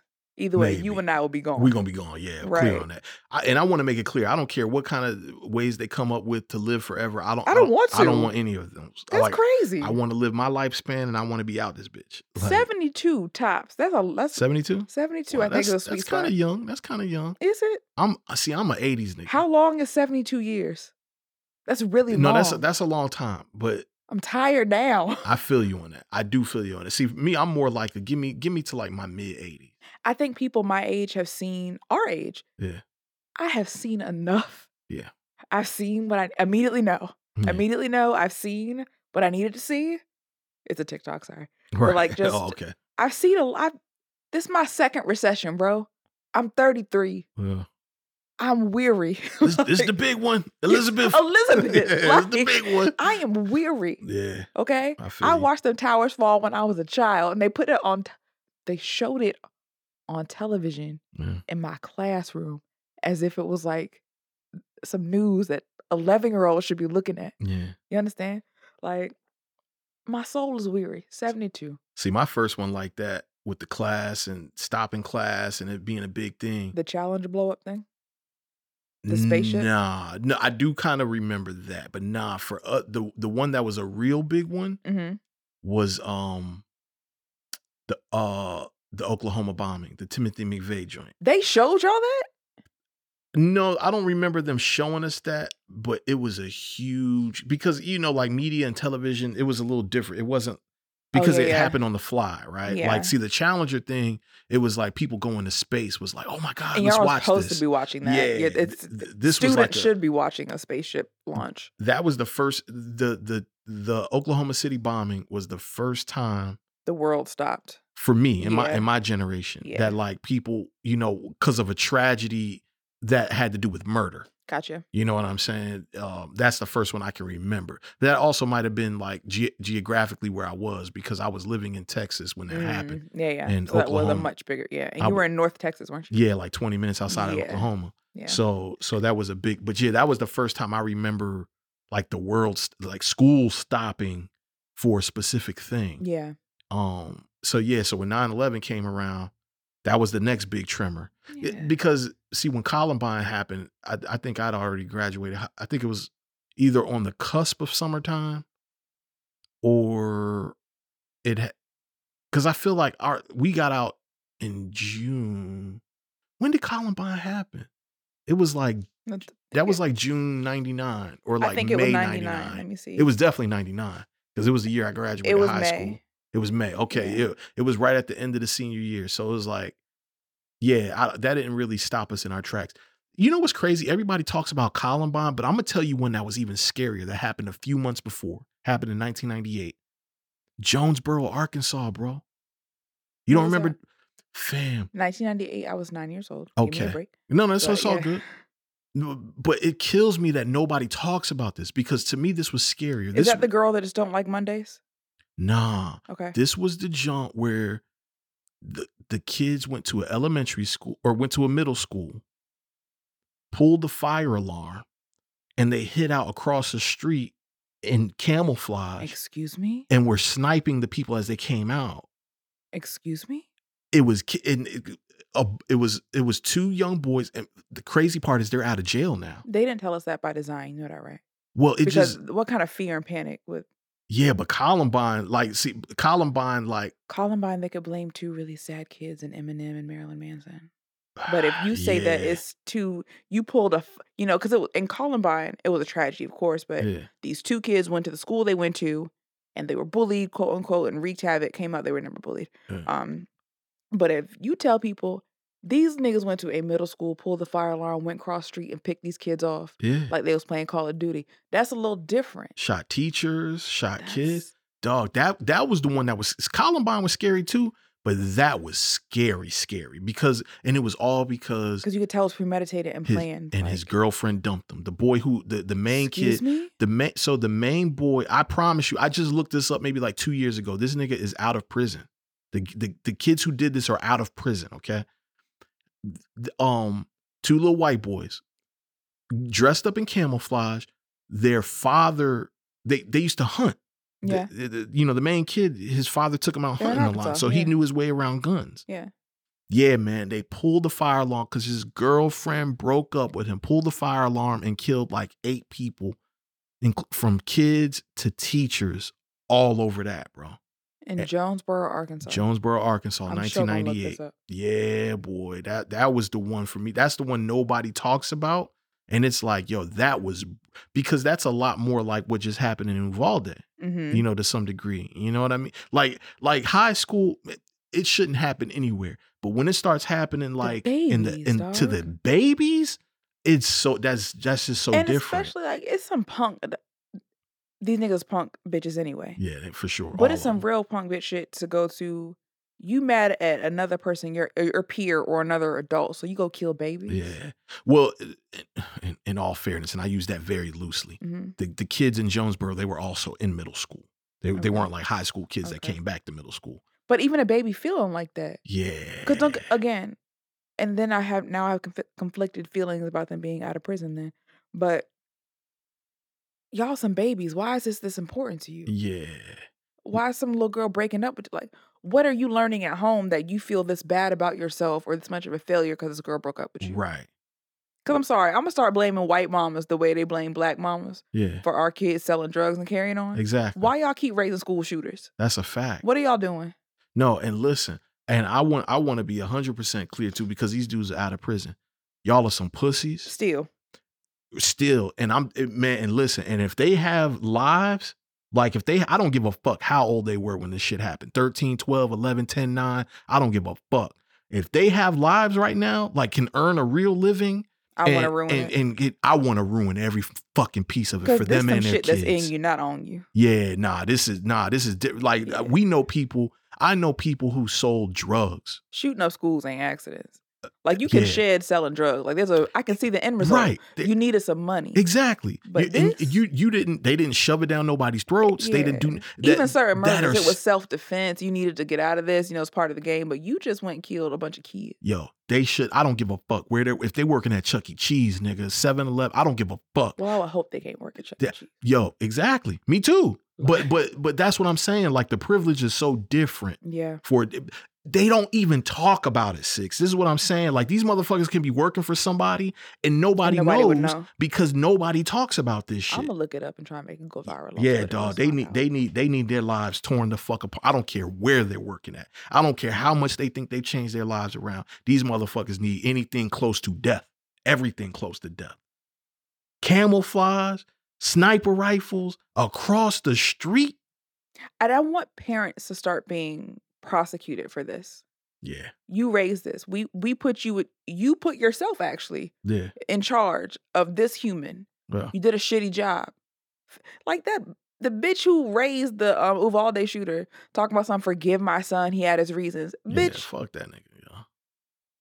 Yo. nah, Oh, you, you go to jail with him. Yeah, Oh, he's dead. Excuse me. You can join him there too, though. yeah, that too. That you part. raised it. If you wanted to keep it, you should have made it act right. Uh, well, the, the- see the yeah, right. I you know, whatever. You might have been raised in a that, but to have you know, You with this little no, you with this little nugget every day. Yeah. That means you pay no attention to your kid, even That- if you were doing the right thing. Because I get that you can do all the right thing, and some kids just. yeah, But you with this little nigga every day, or you should be. yeah, you should be. Why are you not noticing when your child's going real left? Yeah. Why are you not addressing it? Why are you not parenting? Why are you trying to excuse it? Why does your 18 year old have an AR you don't know? Yeah. Don't Yo, he live in your house? I saw a video where there was a real like the 13 year old who went to buy a weapon with no kickback? no, not even that, but I need Oh. to see that. No, this was a like a a, a grown man, like a, a an arms expert when he really started breaking down What an AR does to you? Nah, he started breaking sure? down how much all this shit that he had cost. And we're talking about this nigga had like a nine thousand dollar package. Oh, I thought it was like 3500 It was like nine Nah, grand. he really started breaking it down, like the cost of everything from the bullets to talk to me. about all of this stuff happening. Okay. This is Six's conspiracy theory. This Mhm. is her own tinfoil hat. Right. All of these shootings in the past month are related. I Mm, think that white people are at war. and we are the last ones to Mm. know. White people are at war. With us, Oh, okay. I think they are they are really trying helter skelter. I think that that's happening. Oh, So if you're unfamiliar with helter skelter, um, it's a song, but that's not what it's about. Um, Marilyn Manson, Marilyn Manson, it's, yes. it's also Charles Manson. right, right, right. Um, his intention in his murders was to cause a civil war between black and white people, right. and he assumed that black people would win. Mm. Or white people. Either way, he wanted to rule over niggas. Yeah. And he wanted to start a race war. That was his intention. Dylann Roof too. Yes. That, that was his manifesto. Right. Oh. Same thing with the little boy up in Buffalo. Yeah, the little. I, I was No, that grown man. Yeah, He yeah, was- yeah, Nope, yeah. you're not a little boy. Exactly. You, was over eight. You were use that 18. grown muffin You a grown man. Piece of shit. Right. That was his intention. I. This is being funded by someone. This Mm. is. This isn't. These are not coincidences. Mm. With everything going on, there's a reason y'all keep going, because it's white people traveling out of their way. Mm-hmm. You go to high school across the way. Mm-hmm. What you doing out here? Mm. You live 45 minutes away from Buffalo. Mm. What you doing out here? All of these are, and there were what two, three more school shootings, isn't? Or mass shootings? Excuse me, at least. Yeah. No, they're they're man. not. They're interconnected. I truly believe that. I truly believe that they are being funded by someone because I thought it was 3,500. Even that's a lot for an 18 year old. But nine grand? Uh, Nah, someone gave that to you. that's what I'm saying. you didn't man. buy that. I don't care how, what job you have at 18. You can't Yeah, afford You that. can't afford that. Yeah, you were. Yeah, you were afforded this Right. somehow by someone. And your little punk ass mama ain't do it. Yeah, man. No, it's crazy when you when you really start. It, I never even thought to think about it from that angle, It's like being how much this shit costs. because all these know? kids are up in 4chan. Yeah. And again, the same thing. Another FBI agent or whatever knew what this little nigga was doing too. Mm. Had had conversations with him. So they're being coached and funded. That's my conspiracy theory. This is this is by design. It is being done right under everybody's nose on the internet, but they too busy worried about what's going on in my uterus. That if I go on Twitter and spell out the word kill without putting an asterisk somewhere, Mhm. I can get suspended. Mm. But you don't know that these niggas out here talking about blowing shit up? Yeah. No, it's different. Come on. It's really crazy. So so you asked like it, so the conclusion that I came to, and I came to this conclusion during quarantine, is that We're on such a tangent, but I like it. You go. yeah, yeah. The um y- you ask where like where does this road end? I feel like you you you you said something to that degree like you know when you're talking about like blowing it up and starting all over again. Yeah. So my tinfoil hat hmm is that like um they are pushing us towards monarchy you know total like Hmm. t- th- like th- see the real problem is the democracy see? Eh, like and i and it, it's just because it's a it's a problem on a microcosmic level right? Like or people organizing it's it's very like problematic on a very microcosmic level. So um, so the people that are in power see the more population we have the harder it is to maintain this power because of this go ahead talk to me I just want to clarify so I can continue to understand. Yeah. When you say democracy is the problem, you mean because since its inception, it's been done in a bastardized way, correct? Because you don't think that democracy itself is a problem. Or no- are you saying that yes, democracy itself is a problem? No I, I don't think democracy is a problem i think Okay. i think people i think The bastardized version that we have here is the problem.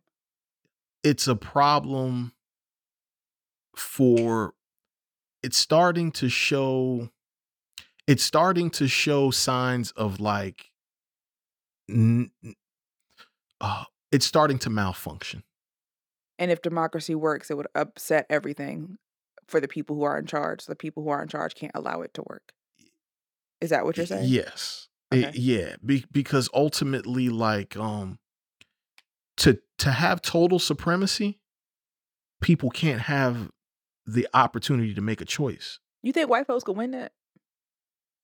I- Truly. uh, um, I think whoever controls the resources can win that. So when I hear Bill Gates going up buying all the farmland, hmm you know, when I hear shit like that, yes, I think whoever controls the resources can win that. You know, my little nigga heart. I just feel like if if it's one thing black folks gonna do, it's the opposite of what you asked us to do. So, but don't get me. Yeah. I I know that it's not the it won't be the grandest of existence, Mhm. but I just don't see us. I believe there will be a a moderate size population of niggas who just don't roll, who just like you know what. Give me a hundred acres and carry y'all goddamn, because we gonna keep picking y'all up. Like I just, I feel like I have to believe it, because again, I'll be dead for any of that happen. You know, Bill Gates gonna live seven hundred years. He gonna Right. take whatever shot they give you Yeah. to live forever, if only so he can stay rich forever. Yeah. Crazy ass white people.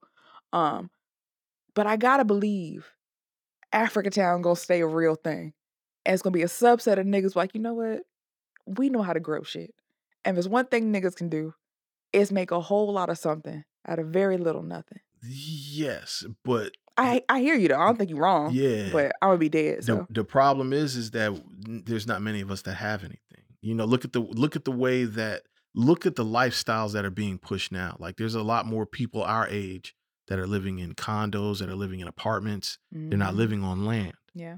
Right like the like the metropolitan lifestyle is like My it's mom been being yelling at me about that so bad. Sell that condo and get a house. You need something where you can. My mom's a doomsday prepper. I- Yeah. oh, I make fun of her. She's not. She's probably really smart. right But- she's very smart She's like, cause I t- yeah, you know, she's like a farm or whatever. She's like, you need to be growing stuff.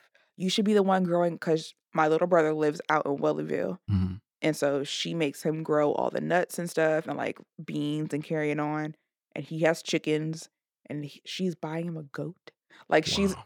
he lives like like like an acre of land across from a horse farm. wow So he has great soil. So she's Mm. making him do all that stuff. She goes, I need you to like have quinoa and rice growing. And I'm like, Mom. She goes, You need to get rid of that condo and buy a house. Yeah. But but no, that's it. Um, And I realized that during quarantine because what started happening was we were pleading for the government to intervene to take away civil lib- civil liberties because there were certain people that weren't uh upholding the Mhm. the precautions the you know the co- and which if we I, had a government we could trust, that would be a good thing. If, if we thought the government actually would do their job and care about people.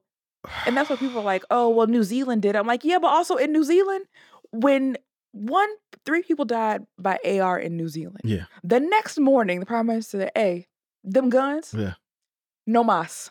right Get up out of here. I, I know y'all mad. I don't care. Y'all don't keep dying either. Yeah. Right? Same. I'm not gonna use Australia because Australia is batshit crazy. Mhm. They love to pretend like they nice over there. Y'all hate niggas and Aboriginal people too. So uh, enough of y'all. But having a government who says we actually do know better than y'all yeah and we're gonna do it in the right way mhm. be cool. But you can't ask America to do stuff like that because you niggas are mean and nasty. well first of all black people shouldn't be asking the government to do nothing No, I'm cons- considering the history that's what I'm saying though. Yeah. That that's what causes the distress because during quarantine there were times where in a perfect world, in Mm-hmm. a government we could trust, yes, we needed them to take those emergency uh, precautions that we normally wouldn't take at any other time. Mhm. But what happens is we know if we give our government that right, we ain't they'll it back we'll never get it back. Yeah. Right? It won't be just the for this time Right. they'll what's it the Albert Clause King Albert clause. I'll, I'll look it up and have it next time. But there's a thing with FEMA and such. But whatever, hmm we know that we give you niggas an inch, Mhm. you gonna take fifty yards. hmm But it's like we need that, but not from y'all. Yeah, that, but that's that's Yeah, and that's the problem. And that- yeah, like You we got to decide. we yeah. we either we either want to we either want to deal with it ourselves and police ourselves and you know adhere to our second rights amendment you know uh second amendment rights and we either want to do that or we don't want to do that you Well, know to be fair, the Second Amendment was written when muskets and shit Uh, existed. yeah of i mean i get it That's and ju- even in the Second Amendment, a handgun and an AR-15, an AR-15 leaves your body Mhm. the size of a football, right? Like that's the exit wound on Mhm. an AR, an orange, excuse me. Mm. That's the size of an AR-15 exit wound. it's huge You don't. No one needs it. It's it was built for war, and even then, it's not enough. What does that sound like? Yeah. You can't kill anybody here with it, but you can go across the ocean and kill folk. Like, well but that's it's just not a thing. You don't protect yourself with an AR-15. yeah I, I and listen you talking to somebody i don't own one gun Yeah, You know what I mean? Like I don't like I'm not a gun guy, but I'm also not naive enough to think that like that's not necessary. you oh, I got rid of my long yourselves. noses, not my handguns. Right. Those are Right. run up on me if you want to. Still. Yeah. but but but but I what I, I guess what I'm saying is is that like just observing how it's it's it's very right in front of us, man. Yeah. Like you know, there's there is a there is a way to there is a way to obstruct progress, and it doesn't. We ask for it incrementally in different ways, and I don't think we realized just that once the jack comes out the box, it just doesn't go. it back, it doesn't go back in. But there's no way to say that without sounding like a staunch Republican, which I am not. and I think it's I think that people recognize that. Like I recognize that as someone who during quarantine was like, yo, lock us the fuck down. Yeah, no, because it's just like and and I get that. And everything you're saying makes sense to me. yeah, But again, it's also what do you do? yeah, Right? Cuz uh, I didn't need me personally in my household. Mm. I didn't need a mandate to be told there's a disease you can get from breathing outside. Yeah. You shouldn't go outside. Yeah. The community minded person in me said, hmm, I'll be fine more than likely. Yeah. You know who won't be? The old lady who next door to me. And Yeah. I'll be checking on her. So I shouldn't go put myself in harm's way. right, You know what would be? My mother and father who are older and have issues. yeah, I shouldn't be put myself in harm's way, right? Because I care about my community. Yeah. But I think at the core of it, we've lost that. And that creates the need for not the need, but it's like police, right? Like Uh. in a perfect world, people act like they have some goddamn sense. yeah, you don't really need all that mess. But also, we don't live in a perfect world and people don't have no goddamn sense. yeah, I think individualism is, is killing a lot of us more than most things. I think that it's really unfair Yeah. to believe and act as if you are not part of a whole Mhm. and that you don't play a role in an ecosystem. You are not an island unto yourself. Mm-mm. You affect everything around you and everything around you affects you. You don't you can't do whatever you want to. yeah, I mean you can, Yeah, you but there's can. Yeah. catastrophic effects and you should not. right, Every you should be mindful of your community and not even just your family right, the community of which you're a part of. And if you don't want to, go live off the grid somewhere with no phone, no internet, and truly by yourself. Yeah. But you don't live there. You're a part of a community and you should abide by those rules. Mhm. And I think at the core of it, for a- the way that I soothe myself, how's that, Mhm. is blaming this on individualism. Because that's what it boils down to a lot. If people didn't live like that, I wouldn't want the government to step in and say, y'all have to stay inside because some people don't care. yeah. But, I, I agree. I hear what you're saying, and I don't disagree with you at all. I understand the implications of if you do it, you can turn this button on, Yeah. but ain't no off button. There's no off this, button. yeah. yeah. See, yeah, and and that's the only that's for me. That's just the only part that is like I wish we would wake up to because if we don't start really being concerned with our neighbors and really like, not you know, and I don't mean like meddle in your neighbor's business. But being concerned, Yeah, but being concerned. you should know what your neighbor does for a living, what they eh, got growing in their yard, what, what and- skills. and and and empathy too or, like we, Caring we about have to we have to we have to treat each other and this is why it's very important even the people that you don't like you have we have to treat each other with a certain amount of empathy because Ooh, like if if I, it's hard i know it's very hard Mhm. but the alternative it take a lot to get me not like you though. So eh, that's i- i- eh, eh, the alternative is if we don't all maintain a certain respect level for each other there's an entity of people that are going to come in and say see when we leave you guys to, to police yourselves if it your communities get fucked up make this gets enemies, fucked up Yeah. you, so we there needs to be somebody to wrangle in all this shit and i and i trust me to wrangle that in We all need know. leadership. It's just we need good leadership. you, Yeah. Lord of the Flies, dog. It's Lord of the Flies. That's what I'm saying. Like the the thing the thing about it that we can't discount is that there are centuries, there there's centuries of data that show us Functioning. how humans function Yeah. with no oversight. You know what I'm saying? And humans like hierarchy. I, from again, like you're saying, it, it was every civilization has had an issue with governance Mhm. when it becomes centralized. Uh. But humans do crave hierarchy. Humans like rules and boundaries. They do better in it. yeah, When a human knows the role it has to serve and and provide, Yeah. they they do well when they can accept that and go with it. mhm. The problem comes when there becomes a place of governance and there is no story of any government that didn't go corrupt. yeah, it's it's the nature of it, and that's been the issue. But Yeah. when you look back at even some monarchies or some oligarchies, they have been good because they've been for the good of their people. Some, I, I'm not any recently, of course, and Yeah. definitely never that lady over there. Uh, yeah. Over But- time, they all corrupt. You know. But Uh, that's why it should change out often, like how you talked about term limits. Yeah. And I guess the idea of a monarchy is crazy to think about voting in a king, but But it just to me that level shouldn't exist. Period. Like all the governance should come from the communal level. Mm. You know that's that's why I'm a I'm a big proponent for like you know for like Crips and Bloods, right? Like even though like I understand you know how they originally started. Right. Yeah. The- you know that I'm a big proponent for that. It, that's that probably is why I'm attracted to like in, in intrigued by organized crime because at a certain level, you They know, took care of the, the mafia was on a communal level. Like there was rules that were embedded within this community. for We're the gonna- good of. yeah, Don Corleone. You know, Yeah. Don Corleone was about the people. Like, yes, I did what I did to. I, I've done some things, some unspeakable things, but at the core of it, I'm a man who is about who's at service to my community. Yeah.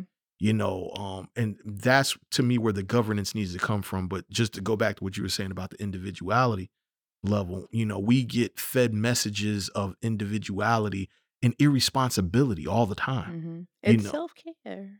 yeah we get we get like we get messages of like yolo and don't worry about it live you know just live once and whatever happens in vegas stays in vegas we get fed like the most irresponsible mantras all across the board to feed that individuality Yeah. you know what i mean like we're Kind of like, like, me saying I'm gonna be dead anyway.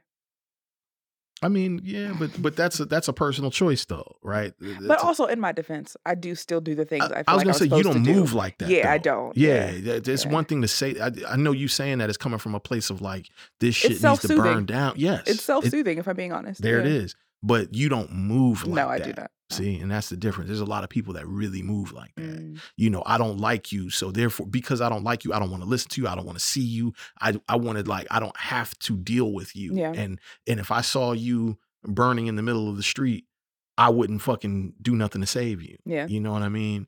You know, shit. I'm I'm I'm fresh off. I'm I'm on a soapbox right now, fresh off another soapbox talking about fuck these niggas in Jonesboro, Arkansas.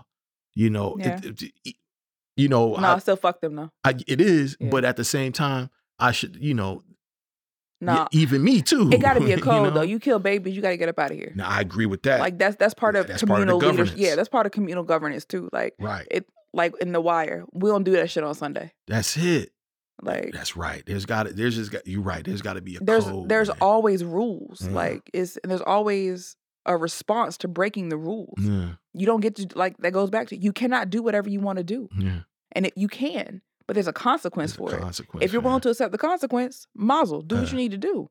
But you kill a baby, go say hello to them. Yeah. Like it's that simple. Yeah. And, and and the bottom line is is like if we don't organize in these communities and organize amongst our our, our collective for a mantra to do better, our sensibilities are left to governments like the city of Baltimore Yeah. who cannot balance their fucking budget. You know, who has uh, uh, you know the politics the the politicians can't balance the budget So they hire an army of police to protect them. to protect them Yeah. for the fact that they can't fucking balance their budget and they know it's all going to go to shit because they don't have enough to feed the people. They ain't nothing but mercenaries. That's Protecting, it, man. protecting the grain stores. That is it, man. And the shit is like A cab. See, I told you, man. Every every episode, I got one letter closer to understand. I, it, it was just it's it's it's, just bad it's marketing. Shocking to hear. It's bad Yeah. marketing, but the theory of what you're saying yeah, makes a lot of fucking sense. yeah, So I am officially on the ACAB train. yeah. And now you know how to But- explain it when folks ask you. I do. Yeah. And, but- and and but also for me, it's all capitalism is bad as well. That's my ACAB as well. Mhm. You know, all capitalism is bad. And I don't mean capitalism like mom and pop shops. That's not capitalism. No, it's not. you know. That's the definition of communalism. Actually, you should be you going go. to mom and pop shops. There you go, Because it goes right back in your into your community. there you go, man. Capitalism is Amazon, is Barnes and Noble. Walmart. Right. yeah. That's capitalism. Your local bookstore, your the person who owns that is not a Yeah, capitalist. that's communalism. Yeah. Yeah. So so yeah, man, I'm officially off the soapbox, but it it, it was a tangent, but it's not a tangent because we're this show showed you the effects of us not policing each other, hmm of us not taking care of each other, and letting these fucking inbred ass police asshole motherfuckers dictate what happens in your community.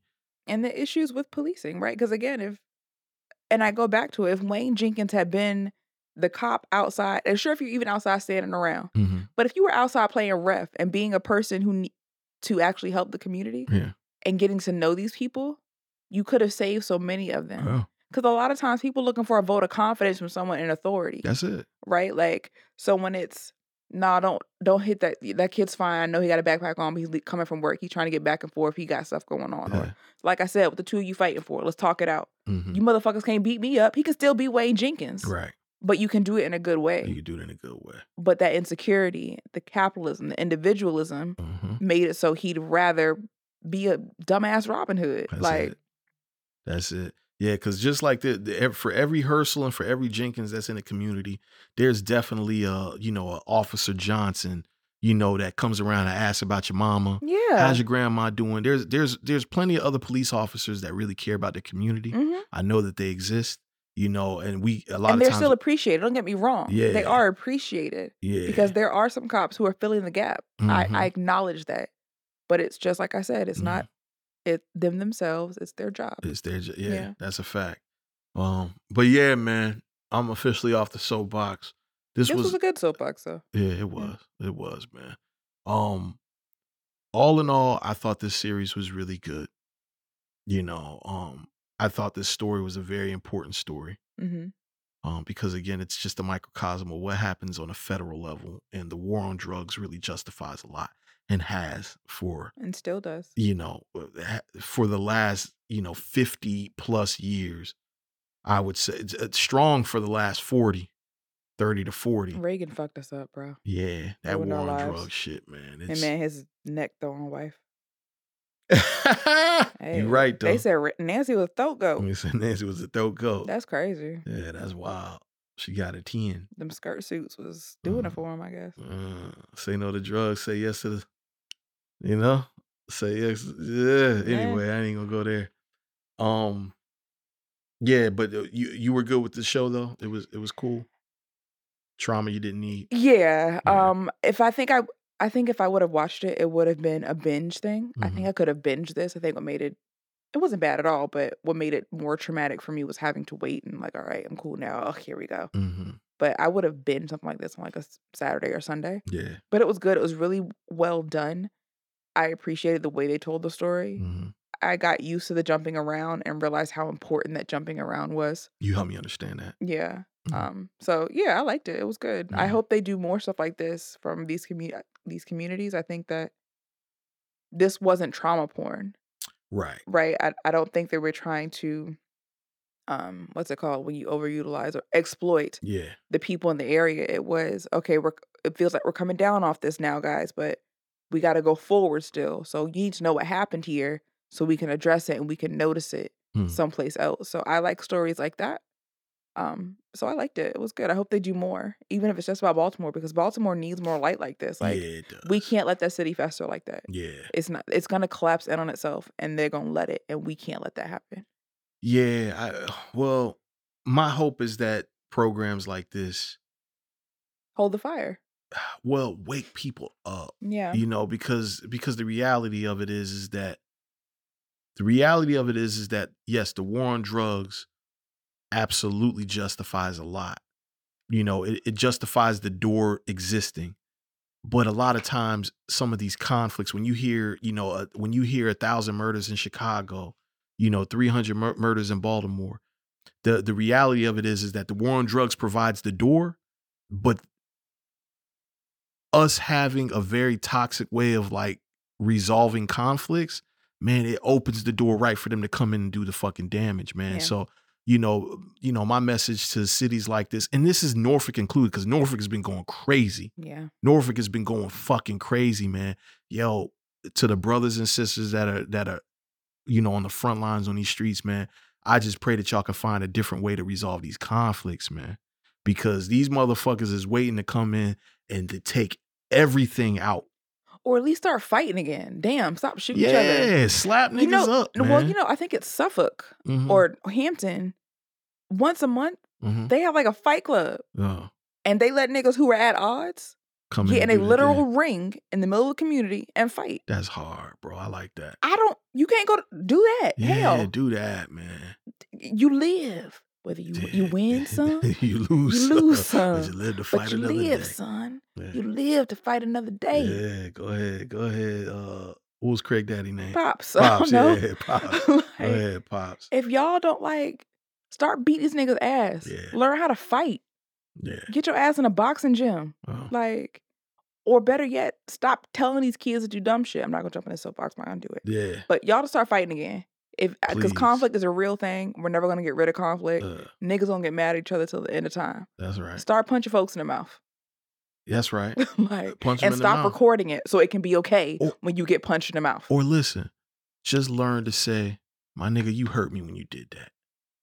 Just learn to say that. That Just learn to say, "My nigga, you hurt me when you did that." no, bro. but conflict is a real thing that humans need. And Yeah. Sometimes you gotta beat a nigga ass. But but let's get real. Sometimes our culture, sometimes it is a our little, culture you sometimes- embarrass fuck out of you sometimes it's an ego thing. yeah, a lot you of know times. what I'm saying. A and lot that's of, not just us. Don't put that on just us. But I know we're talking to us. Yeah, right I'm talking to us right Yeah. now. Yeah, no, that's everywhere. But like, Yeah. they don't. These cops don't run up in these other communities and do this shit. They No, run up in our communities. You see what I'm saying? We give them license to because they feel like who you gonna tell? This shit is set up to be against you anyway. Yeah. You know, like that's what I say. The door exists already, but we open that motherfucker when we don't. You know, we say Wakanda, these, you out, outsiders can't watch us fight. they can't do that, bro. They sent the white boy down to the the little um the lab when it was time for Killmonger Right, and Yeah. T'Challa to fight. right. No, you can't see this part. That's We at odds. It's none of your business. That's gangster. Like Yeah, that's gangster, man. But yeah, man. Long story short, that's that. I just hope that these shows don't inspire more of that as opposed to the opposite. Because The Wire existed before this, and it sounds like Baltimore got crazier after The Wire. But that's economics. That's a lot of shit. Yeah. So it's you know it, it ain't all on the people. a recession also hit after the wire. So bro. And I'm I that's why I'm like I hate to see what it's finna be because this is the worst our economy has been since we've been alive. niggas is hungry. Yeah, the wolves is out there, bro. So Yeah.